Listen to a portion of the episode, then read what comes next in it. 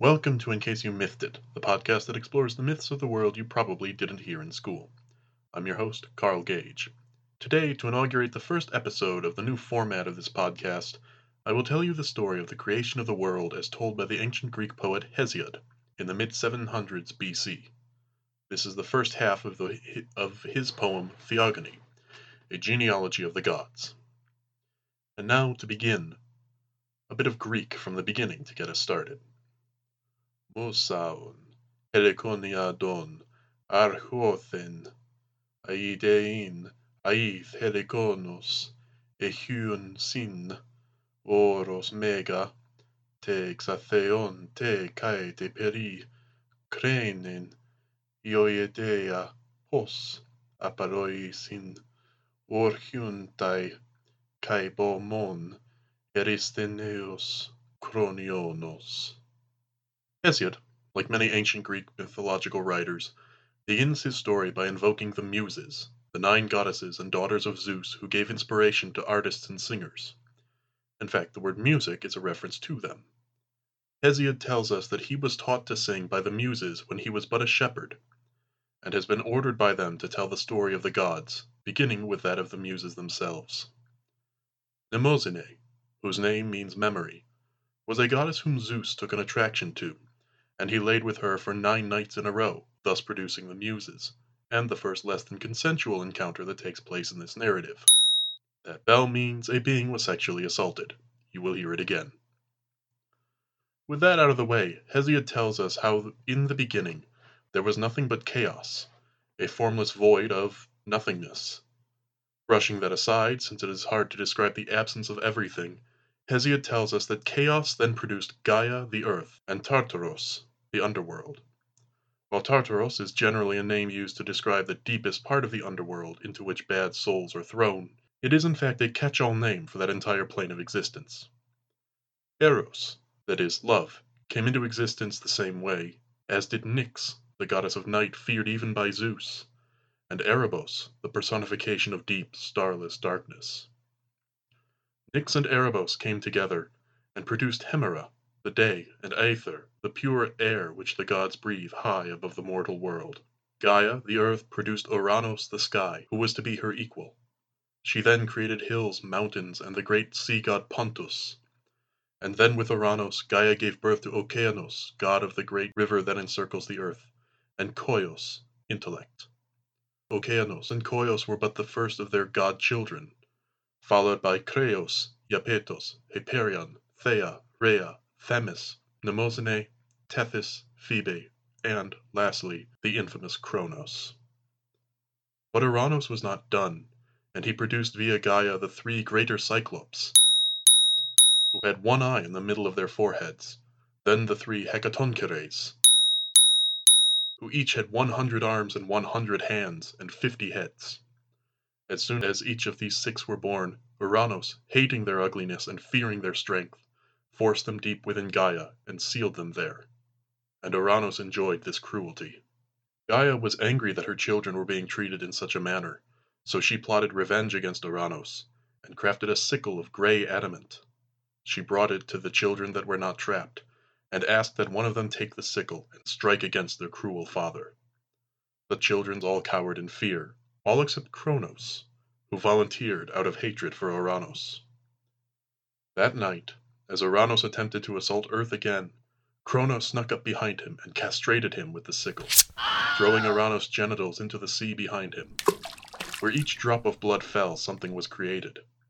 The Erinyes, also called Furies, the strong giants, and the Meliai, nymphs of ash trees, all sprang forth this way. The genitals themselves landed in the sea and floated for a time, surrounded by sea foam. This sea foam became a girl, Aphrodite, who was known to us as the goddess of love. Ouranos was outraged and called his children by the name Titans, which meant people who reached too far, and swore vengeance upon them for their audacity. From that point, the Titans were in charge, and went and multiplied. Nyx had a habit of asexual reproduction, and gave birth to Doom, Care, the fate of mortals to die, and the twins Thanatos and Hypnos, whom we call Death and Sleep respectively. She continued, giving birth to the Oneiroi, the dreams, followed by personifications of blame, misery, various forms of death, indignation, deceit, sex, and old age, as well as the three fates called the Moirai, the three Hesperides, and Eris, goddess of strife. Clearly, Nyx does not need a man. Strife went on to have children that include battle, violent death, murder, pain, and work, all of which bring great pain to mortals. Pontus had a son called Nereus, often called the Old Man of the Sea. Nereus then married a goddess named Doris, and together they had fifty daughters, the Nereid nymphs. Their names are, here goes, Protho, Eucrante, Sao, Amphitrite, Eudora, Thetis, Glauce, Menippe, Neso, Eupompe, Themisto, Pronoe, and Nemertes. Glad that's over. Thaumas and Electra, no, not that Electra, then have a bunch of children with wings, including the rainbow goddess Iris and the Harpies. Phorkys and Ceto have the Graii, the gray ones who have one eye and one tooth between the three of them, as well as the three Gorgons, here including Medusa. And Hesiod then tells us about how the blood of Medusa, a long time later when Perseus kills her, would create Pegasus, and a man named Chrysaor, whose son, Geryon, would be killed by Heracles. But Ceto also gave birth to the world's first dragon, called Drakon, and Echidna, the mother of monsters, who is half beautiful girl and half giant snake that eats raw flesh in a cave beneath the earth, where she will live forever. Nice. Hesiod tells us that Typhon, the horrible giant snake dragon man thing, had an attraction for Echidna, which was mutual, and they together produced the dog Ortho, then Cerberus, who will later become Hades' guard dog, and in this version has 50 heads instead of 3. Next, the multi-headed Lernaean Hydra that famously fights Heracles. And finally, Chimera, a lion goat dragon thing that would fight Bellerophon and Pegasus. Chimera also has two children of her own, the Sphinx that would go on to thoroughly vex the people of Thebes with her riddles, and the Nemean lion, which will be killed by Heracles. We are then told that there are 3,000 children of Okeanos, called the Okeanid nymphs though Hesiod mercifully only lists forty of their names, and I frankly feel more merciful than him, so I will not subject you to myself reading that entire list. Then Thea is, in Hesiod's words, mastered by Hyperion, so I'm going to give that a.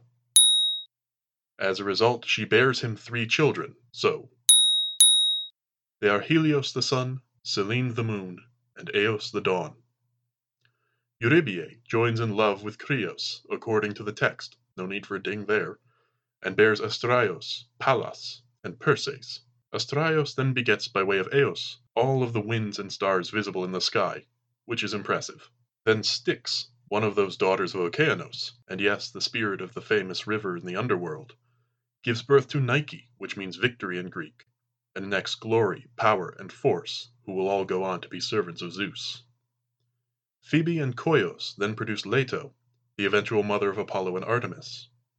Phoebe then bore Asteria, whom Perses would later father a child with. This child's name was Hecate. At this point in the narrative, at the end of this massive list of gods giving birth to each other, Hesiod drops everything to launch into a 50 line long tangent about why Hecate is great. This is both a fascinating aspect of theogony and a fascinating look at a goddess who is an endless font of inconclusive information. And frankly, Hecate in general deserves to have an episode of her own. Fortunately, I'm working on it, and it'll be coming soon. Let's just summarize it with Hecate is born, she's awesome, and Hesiod really wants to tell you about it. We now return to your regularly scheduled creation myth, already in progress.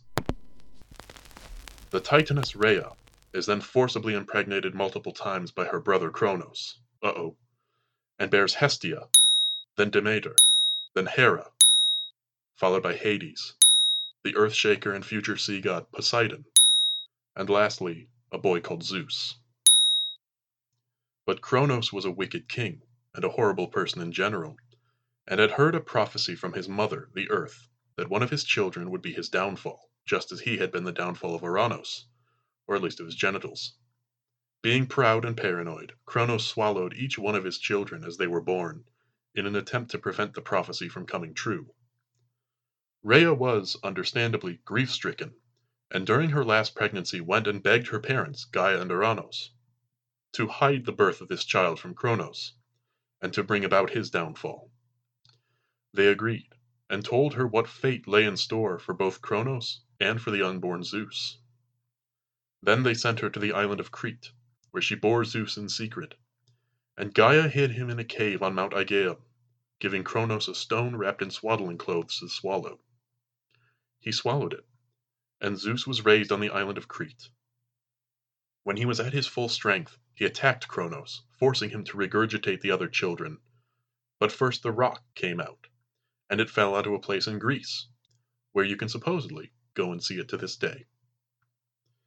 And so the first half of the Theogony comes to an end, as does this episode of In Case You Mythed It.